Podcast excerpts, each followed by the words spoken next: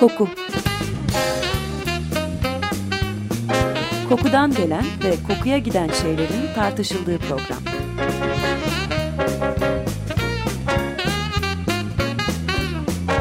Hazırlayan ve sunan Vedat Ozan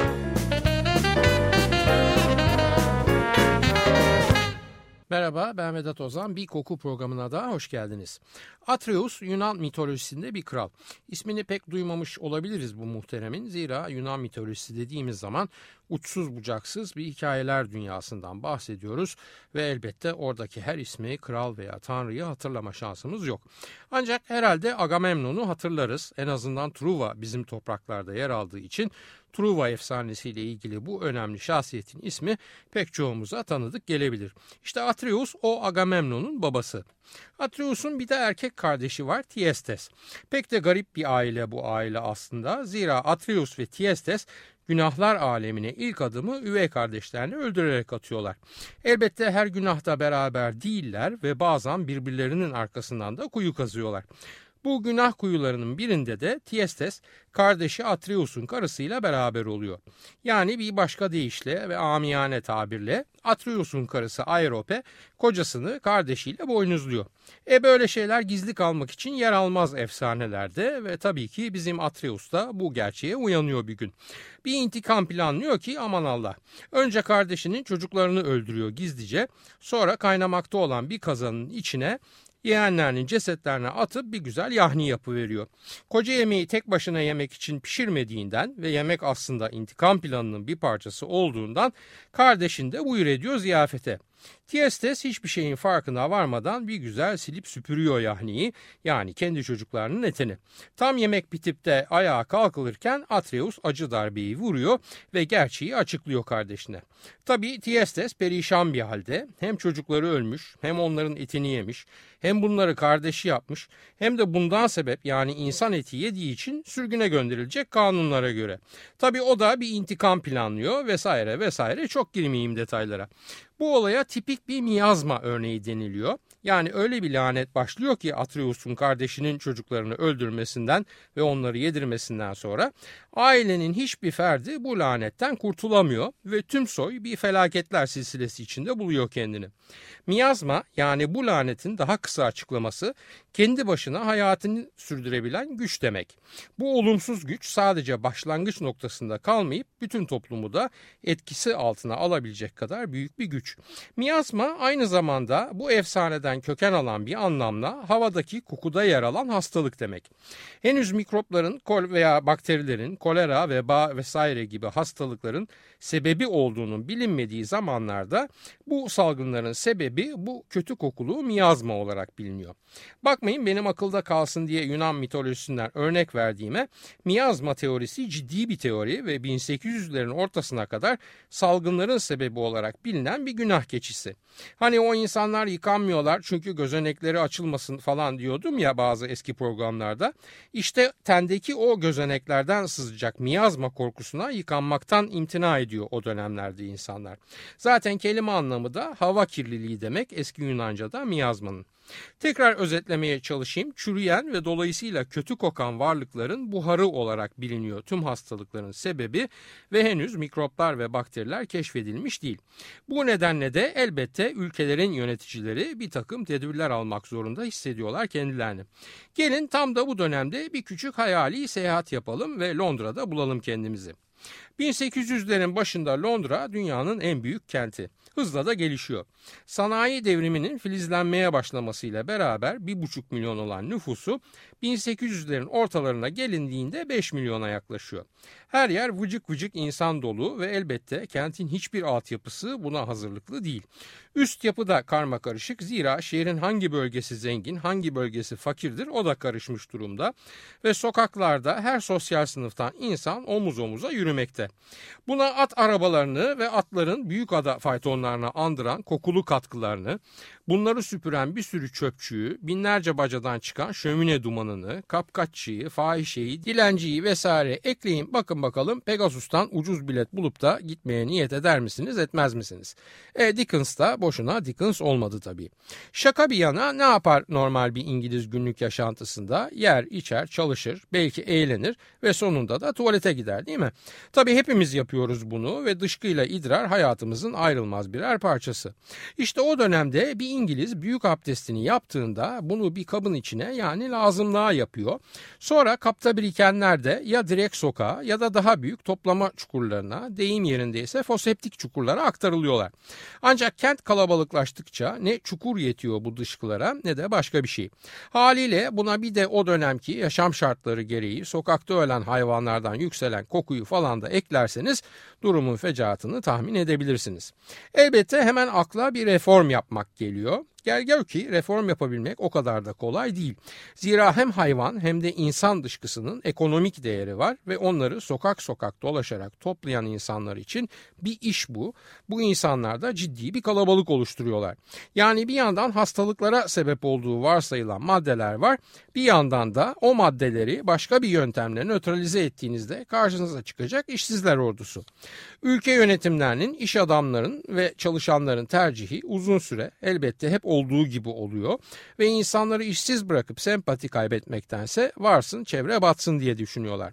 Aslında belki de biraz böyle düşünmeye zorlanıyorlar. Çünkü dediğim gibi sokak temizliğiyle geçinen insanların da azımsanamayacak bir gücü var. Paris'te mesela 1832 yılında böyle bir düzenlemeye yeltenilince alenen isyan çıkmış. Sonuçta ana görüş şu temizlik bir lükstür, istihdamsa ihtiyaçtır.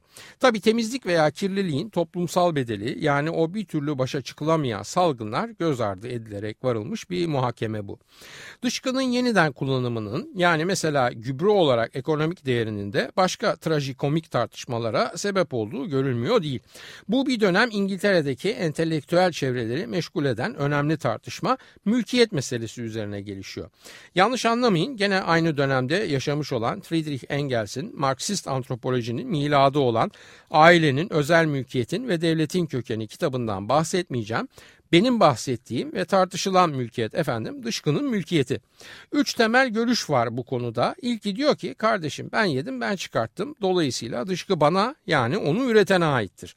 İkinci grup buna karşı çıkıyor ve diyor ki sen yedin sen çıkarttın ama unutma ki bunu benim evimde yaptın. Dolayısıyla dışkı onun üretildiği yerin sahibinin mülkiyetindedir. Üçüncü grupsa bu iki söylemi toptan reddederek kesin bir sosyal tavır koyuyor ve dışkı devletindir diyor. Şaka yapmıyorum gerçekten böyle bir tartışma yaşanmış hem de kuvvetle yaşanmış. Sonuçta elbette koleradan ölümlerin artmasıyla beraber hükümetler mecbur kalarak bir takım önlemler almak durumuna geliyorlar. Kaba yapıp sokağa bırakmak yerine rezervuarlı tuvalet kullanımı ve atıkların kanalizasyona sevk edilmesi mecburi hale getiriliyor. Sokaklarda yağmur suyunun süzülmesi için yapılmış mazgallar var. Ama onlar da yağmur suyunu bünyeye kabul etmek yerine taşıyamayacakları kadar çok atıkla dolunca artık tam anlamıyla sokaklardan ve kaldırım kenarlarından dışkı ve idrar fışkırır hale geliyor. Peki bu atık suyun sokağa taşmayan ve taşınabilen kısmı ne oluyor? O da efendim Thames nehrine akarak onu kirletiyor. Thames nehri aynı zamanda evlere veya bazı içecek endüstrisine de suyun sağlandığı bir kaynak. Yani evden dışkı nehre gidiyor sonra dönüp eve kullanım için geri geliyor. Sonuç kolera. İyi de koleranın sebebine o zamanki görüşe göre miyasma yani kötü kokulu hava. Aslında 1854 yılında Filippo Pacini diye bir muhterem koleranın sebebi olan bakteriyi keşfediyor ama miyazma teorisi o kadar kurumsallaşarak yerleşmiş ve o kadar çok taraftarı var ki muhteremi kimse takmıyor. Ne zamana kadar? Ta 30 yıl sonrasına Robert Koch Vibrio cholerae isimli verilen bu bakteriyi yeniden keşfedene kadar. Ayrıca bu taşma ve kirletmede özellikle yaz günlerinin sıcağında elbette dayanılmaz bir kokunun da sebebi oluyor. 1858 yılında Londra'nın kokusu o hale geliyor ki parlamentonun yerinin değiştirilmesi ve kent dışına taşınması bile gündeme getiriliyor. Bu yıl yaşanan kötü koku olayına tarihte The Great Stink of 1858 yani 1858'in kötü kokusu deniyor. Girin arama motoruna görün kendi gözlerinizde eğer inandırıcı gelmiyorsa. Thames Nehri de bu dönemde atık maddeyle o kadar doluyor ve yoğunlaşıyor ki nehrin üzerinde de bir yangın çıkıyor. Yani yangın çıkabildiğine göre siz o nehrin halini bir düşünün. Sıvı olması gereken akarsu üzerindeki atıklarla beraber bir katı haline gelmiş ve bu katı maddede tutuşacak kadar sudan uzak ve kuru kalmış. 19. yüzyılın sonunda nihayet hastalıkların sebebinin miyasma ve kötü koku değil bakteri ve mikroplar olduğuna kanaat getiriliyor. Tabi aslında kötü kokunun kaynağı da mikropları barındıran atıklar olduğu için gene de çözülmesi gereken sorun değişmiyor ve çoğunluğu dışkı olan bu atıklardan bir şekilde kurtulunmak zorunda. Yatırımlar yapılıyor, planlar çiziliyor, komisyonlar kuruluyor ve yavaş yavaş geliştirilen kanalizasyon sistemleri sayesinde Avrupa şehirleri veya özel olarak bugünkü konumuz olan Londra dışkı ve idrar başta olmak üzere o kötü kokulardan sıyrılmaya başlıyor. Bunu başaran da John Bazalgate isimli bir inşaat mühendisi. Geniş taşıma kanalları çiziyor, pompalama istasyonları kuruyor falan ve sonunda onun tasarımı olan Londra'nın dışkı taşıma sistemi 1865 yılında Galler Prensi Edward tarafından açılıyor. Bazalgate için Victorian dönemde yaşamış mevki fark etmeden herhangi bir karı görevlisinden çok daha fazla hayat kurtarmıştır deniyor. Bu berbat kokulu hayale kısa bir ara verip nefis kokulu birer kahveyle bir mora verelim der misiniz efendim? Turekunda'dan dinliyoruz Coladera.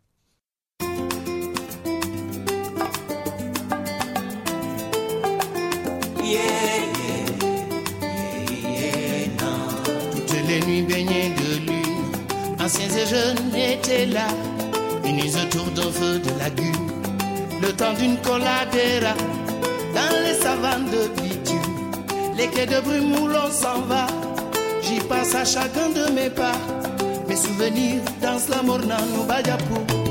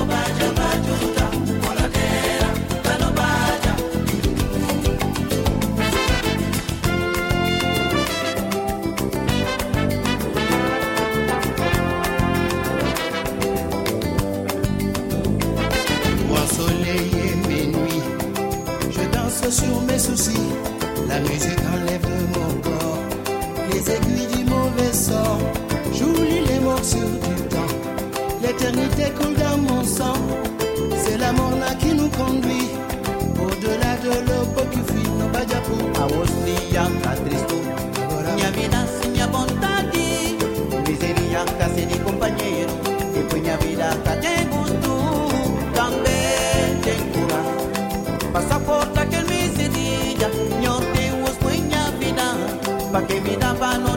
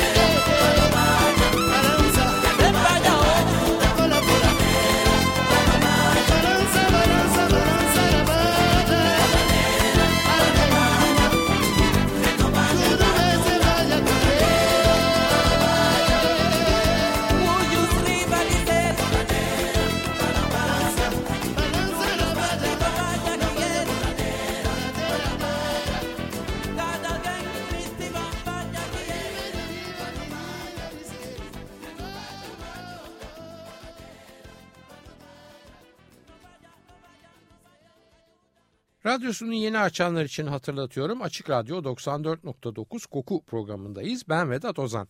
Ture Kunda'dan Coladera'ya dinledik. Hayalimizde Londra'dayız dedik ya bir etrafımıza bakalım gene. Allah'a şükür Prens Edward Afra ve Tafra ile kanalizasyon sistemini açtı ve devreye soktu. Dışkıdan kurtulduk ama havada kötü koku molekülü bitti mi? Yok kardeşim nasıl bitsin?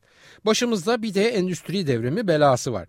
Bu kez sanayi tesislerinin kokusu şikayet sebebi olmaya başlıyor. Bu da elbette beraberinde yeni idari düzenlemeleri getiriyor. Hükümetler güçleri yettiğince sanayi tesislerinin yerleşim alanlarını dışına çıkarmaya başlıyorlar. İnsan yaşadığı ortam kokusuna alışır ve ne buna uygun davranış biçimleri geliştirir.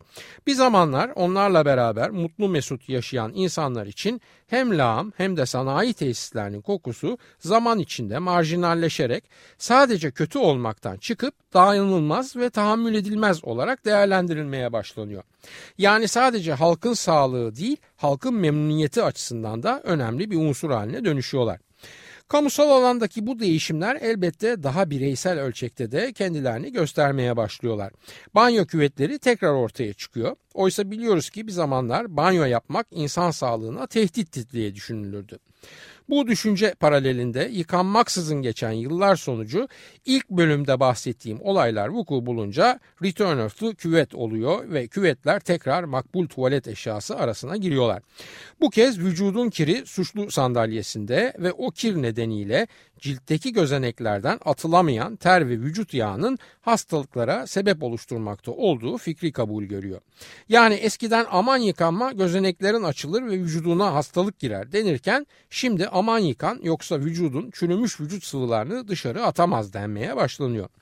Tabii buna akla hayale gelmeyecek bir takım tırnak içinde bilimsel veriler de eşlik ediyor.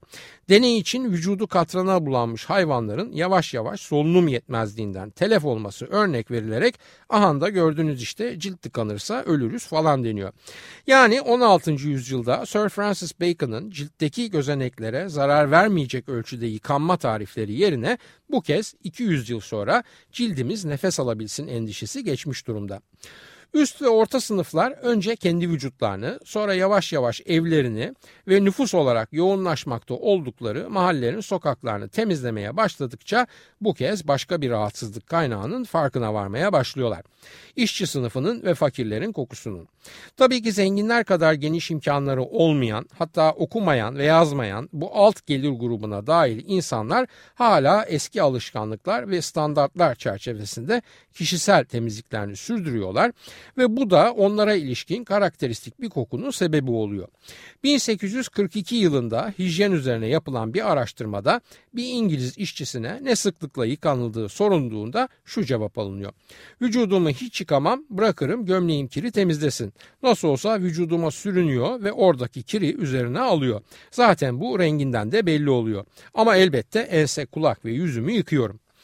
Yıkanmanın da ötesinde kokuları var yoksulların çünkü onların evleri ne işlev ne de elbette kokusal ayrımlar gözetilerek inşa edilmiş değil. Yatak odası, banyo, mutfak, yemek odası gibi alanlar ayrı ayrı değil tek bir mekan içinde yer alıyorlar. Parasal imkansızlıklar nedeniyle yattıkları yerde yemek yiyor ve tuvalet ihtiyaçlarını gideriyorlar. Bundan sebep bütün bu işlevlerin kokusu tek bir tavan altında birbirine karışıyor ve içinden çıkılmaz bir kokusal kakafoni oluşturuyor. Kalabalık ve küçük, ayrımsız tek hacimler halindeki yoksul evlerindeki bu koku da elbette daha geniş ve işlevine göre ayrılmış hacimlerde yaşayan Dolayısıyla karışık kokulardan uzak kalan zenginlere pek de hoş gelmiyor. Dönemin ünlü parfümcüsü Septimus Piese ki parfümlerin akorlar ve notalarla inşa edildiği teorisinin açıklamasını ilk kez bu muhteremin kitabında görürüz. Bu Septimus Piese diyor ki aşağı tabakadan halk içinde yaşadıkları bu kötü kokuları fark etmiyorlar. Burunları var ama sanki koku almıyor o burunlar. Sonuçta ise zehirli bir koku dolu odalarda en düşük seviyede koku alma yetisine sahip birinin midesini bulandıracak ortamlarda yaşamaya devam ediyorlar. İş biraz büyüyünce bunun bir etik kod olduğuna hükmediliyor. Yani düşük gelir grubundaki insanların ahlaki değerlerinin böyle bir kötü koku karmaşasında yaşamaya elverişli olduğuna karar veriliyor. E bundan da rahatsız olunursa durum nasıl değiştirir? Elbette bu ahlaki değerlerin üzerine gidilerek. Bunun için de gittikçe yaygınlaşmakta olan eğitim sistemi kullanılıyor ve temel hijyen bilgileri ve alışkanlıkları özellikle düşük gelir grubundan çocukların gittiği okullarda bir yan müfredat gibi eğitim programının içine alınıyor. Ancak ne kadar eğitim verirseniz verin bu insanların yapabilecekleri imkanlarıyla sınırlı olduğundan evde inşa edemedikleri banyolar yerine onlar için bizdeki mahalle veya sent hamamlarına benzer genel banyolar inşa ediliyor. Banyo denince de hemen bugün anladığımız anlamda bir hijyen koşullar dizisi akla gelmesin lütfen. Çünkü banyo var, banyo var. George Orwell mesela bu bahsettiğim zamandan bir 30 yıl sonrasının banyolarını anlatırken bile pek de olumlu tanımlamalar kullanmıyor ve ıslak havluların küflü peynir gibi kokusuyla soyunma kabinlerinin terli kokusundan şeytani kokular diye söz ediyor çocukluğunu anlattığı anılarda. Ancak şunu da unutmayalım ki kötü kokuyu fark edebilmekte aslında bir anlamda masumiyetin kaybıdır. Yani o kokuyu kötü diye tanımlayabiliyorsanız o kokunun temsil ettiği yaşama zaten çoktan yabancılaşmışsınızdır. Kokuya adaptasyon diye bir şey var ve 1800'lerin başında Londra'da yaşayanların kötü koku eşiği oldukça yüksekti bu adaptasyon nedeniyle. Ne zaman ki kokular bu eşiği zorlamaya başladı o zaman işler de değişmeye başladı zaten. Orwell de artık kötü kokuya daha hassas bir nesli temsil ediyor ister istemez bu cümleleri sarf ettiği andan itibaren. Yoksulların değilse bile Biraz daha yukarıda yer alan orta gelir tabakasındaki insanların evlerinde banyo olmaya başlaması 1800'ün sonunda gerçekleşiyor. İşçi sınıfının veya işsiz yoksul halkın ev içinde banyo ile tanışabilmesi içinse 1900 yılını beklemek gerekiyor. Ancak bu işler şıpın işi olan şeyler değil ve 1960 yılında dahi Londra ve İngiltere'de içinde müstakil banyosu olmayan pek çok ev var. İlk banyo küvetleri o kovboy filmlerinde gördüğümüz tahta leğenler gibi ancak kısa sürede metal yani demir veya bakır olanlarıyla değiştiriliyorlar. Su ya tasla dökülüyor ya da bazen elle kumanda edilen tulumbalar duş vazifesini görüyorlar. Ev içindeki tuvaletlerse 20. yüzyıl başına kadar lüks konumunda kalıyorlar ve çok çok nadiren bulunuyorlar. Fakirlerin oturduğu semtlerde ortak tuvalet kullanılıyor ve sabah işe gitme saatlerinden hemen öncesinde tahmin edebileceğiniz gibi bunların önünde uzun uzun kuyruklar oluşuyor. 19. yüzyılda işçiyseniz ve evinizde hem banyo hem de tuvalet varsa o zaman siz yeri değiştirilemez yetenekte bir ihtisas sahipsiniz demektir ki çalıştığınız iş yerinde bu ayrıcalık size verilmiş olsun. Londra'da bizim anladığımız anlamda ilk modern tuvalet 1852 yılında yapılıyor ve tahmin edersiniz ki parmakla gösteriliyor. Bin yıl önce Çin'de geniş kullanıma kavuşmuş olmasına rağmen tuvalet kağıdındansa eser yok. Rula halinde tuvalet kağıdı kullanımı ilk kez 1928 yılında başlıyor. E o zamana kadar ne yapıyorlar? Gazete kağıdı kullanıyorlar tabii. Gazete okumayanlar veya bulamayanlar ne yapıyorlar da popolarını neye siliyorlar diye bana sormayın. Çünkü bilmiyorum ama tahmin ediyorum ki bizim büyüklerimizin kullandığı taharet bezi yani temizlenme bezine benzer bir şey kullanıyorlardır. Elbette bunu derken tuvalet sonrası temizlenme alışkanlığında doğu ile batı arasındaki büyük farkı yani suyla temizlenmeyi konu dışında tutuyorum. Zira taharet bezi suyla temizlendikten sonra ıslaklığı gidermek için kullanılırdı. Dışkıyı sıvayıp temizlemeye çalışmak için değil. Efendim programın başında gelin hayali bir Londra seyahati yapalım dediğimde keyifle tasdik etmek maksadıyla başınızı salladıysanız muhtemelen bugünkü konularımızı dinledikten sonra buna pişman olmuşsunuzdur diye düşünüyorum. Evet hep Fransızları pis diyebilirdik yakın zamanlara kadar ama maalesef bugün uygarlık konusu açıldığında mangalda kül bırakmayan pek çok ulus gibi İngilizlerin de bu konulardaki sicili pek parlak değil. Yani Londra hiçbir zaman Burberry'nin London isimli parfümü gibi Yasemin, Gül, Hanımeli, Misk ve Paçuli kokmuyor. Gelin görün ki şimdi bu kadar tuvalet, pislik, dışkı falan anlatıp böyle kokarca gibi programı bitirmeye de benim gönlüm el vermiyor. O zaman hemen şunu ekleyeyim. Bahsettiğim yıllar sadece dışkı ve idrar kokan yıllar değildi Londra'da. Aynı zamanda tuvallerdeki boyaların, sanatın ve bilimin kokusu da karışmaya başlamıştı Londra'nın o puslu ve sisli havasına. 1852 yılında Victorian Albert Museum açıldı. Bunu 1857 yılında Science Museum takip etti ve hemen 20 yıl kadar sonrasında yani 1881 yılında da Natural History Museum kapılarını hem Londralılara hem de dünyanın her yerinden gelen ziyaretçilere açtı. Yüzyıl kapanmadan az önce 1892 yılında da Piccadilly meydanındaki Eros heykeli bugünkü yerine dikildi. Miyazmadan girdik, Londra'nın kanalizasyon sisteminden çıktık ve bugünkü programımızın da sonuna geldik efendim. Bence şimdi eğer evdeyseniz elinizi kitaplığınıza uzatın ve Oliver Twist'i çıkarıp bir göz atın. Bugün tarif etmeye çalışmış olduğum hayat tarzı ve günlük adetleri Charles Dickens'ın nefis kurgusundan okumak daha bir keyifli gelebilir.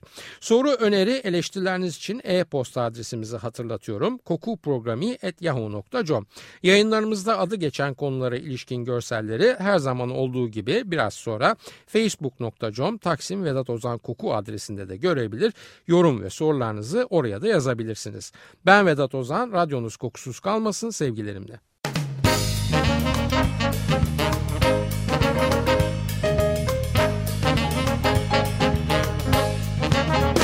Koku Kokudan gelen ve kokuya giden şeylerin tartışıldığı program.